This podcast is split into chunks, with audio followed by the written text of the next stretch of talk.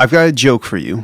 A priest, a doctor, and a toddler walk into a bar. Just kidding, there is no punchline. Sometimes seemingly unrelated things coincide in life to help you see things more clearly.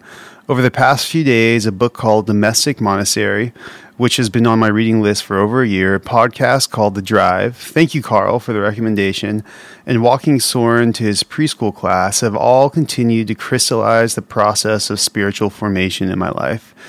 In Domestic Monastery, Roman Catholic priest Ronald Rolheiser uncovered how one does not have to adopt the lifestyle of monks cloistered away in medieval monasteries to obtain deep communion with God. In his book, he helps us see how the ordinary rhythms of domestic life that most of us live can actually help form us more into the image of Jesus. I found great comfort in this short and easy read. In my last post, I mentioned how for the past several years I've been diving into the early church mothers and fathers and learning how they practice contemplative spirituality. While much of what I have read has been helpful, it has been easy to romanticize their lives. I often joke that if my family disappeared, dark, I know, I would probably become a monk or a hermit and reach a new level of enlightenment. If I'm being honest, I get very frustrated when my prayer time in the morning gets interrupted by a crying two year old or I have to cut it short because of an early meeting. Doesn't everyone know I'm communing with the living God? Come on! But reading Rolheiser's book helped remind me that the Holy Spirit uses the ordinary routines of domestic life to form us into the image of Jesus, which is the end goal of Jesus' disciples. Speaking of end goals, that is where the Drive podcast by Dr. Peter Attia comes in. When I was at my sister's wedding a few weeks ago, I got to catch up with my good friend Carl. Carl is always reading and listening to interesting things. He mentioned this podcast because he has been diving into longevity.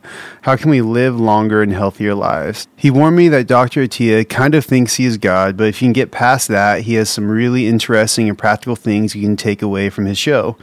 In his practice, Dr. Attia has his patients start with their end goal in mind. What do they want to do when they are in their 70s, 80s, or 90s?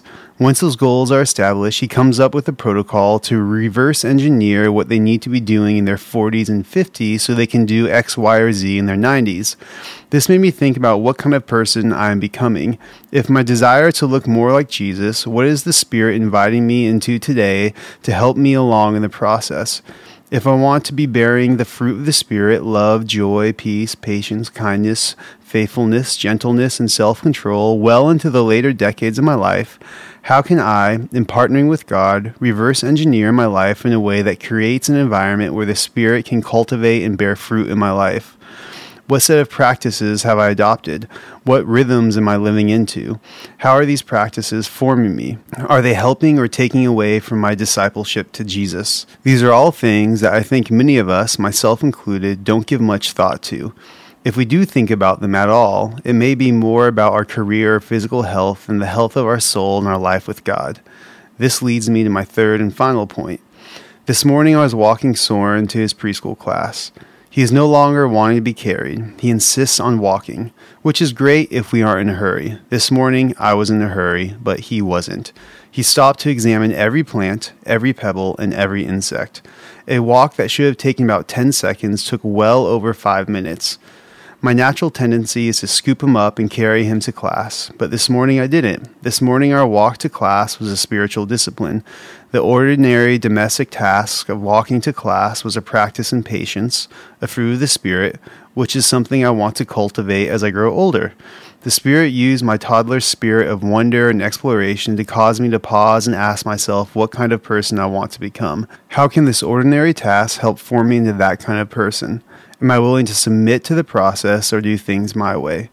Thanks to a priest, a doctor, and my toddler, the Spirit has helped me see how the smallest and most ordinary things can be used by God to help form us more into His image. So, I pray that this week you may begin to pause and ask yourself and God what kind of person you want to become, and then be open to how the Spirit is inviting you to partner with Him as He grows and forms you more into the image of Jesus through the most ordinary things grace and peace till we rise in glory.